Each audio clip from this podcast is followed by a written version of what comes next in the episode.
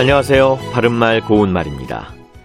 다른 사람의 기분이나 생각은 전혀 고려하지 않고 자기 마음대로 말하거나 일을 처리하는 사람들이 있습니다. 이와 같은 경우에 쓸 수 있는 표현으로 아랑곳하지 않다라는 것이 있죠. 예를 들어 그는 어머니의 잔소리에도 아랑곳하지 않고 게임을 계속했다 이렇게 말할 수 있겠습니다. 여기서 아랑곳은 일에 나서서 참견하거나 관심을 두는 일이라는 뜻의 명사입니다. 여기에 하다가 붙어서 동사가 되는데요. 흔히 안타와 같은 부정어와 함께 쓰여서 아랑곳하지 않다의 형태로 사용되고 있습니다. 아랑곳하지 않다를 간혹 아랑곳 않다라고 쓸 때도 있는데 그는 다른 사람들의 반응 따위는 아랑곳 않았다와 같은 경우입니다.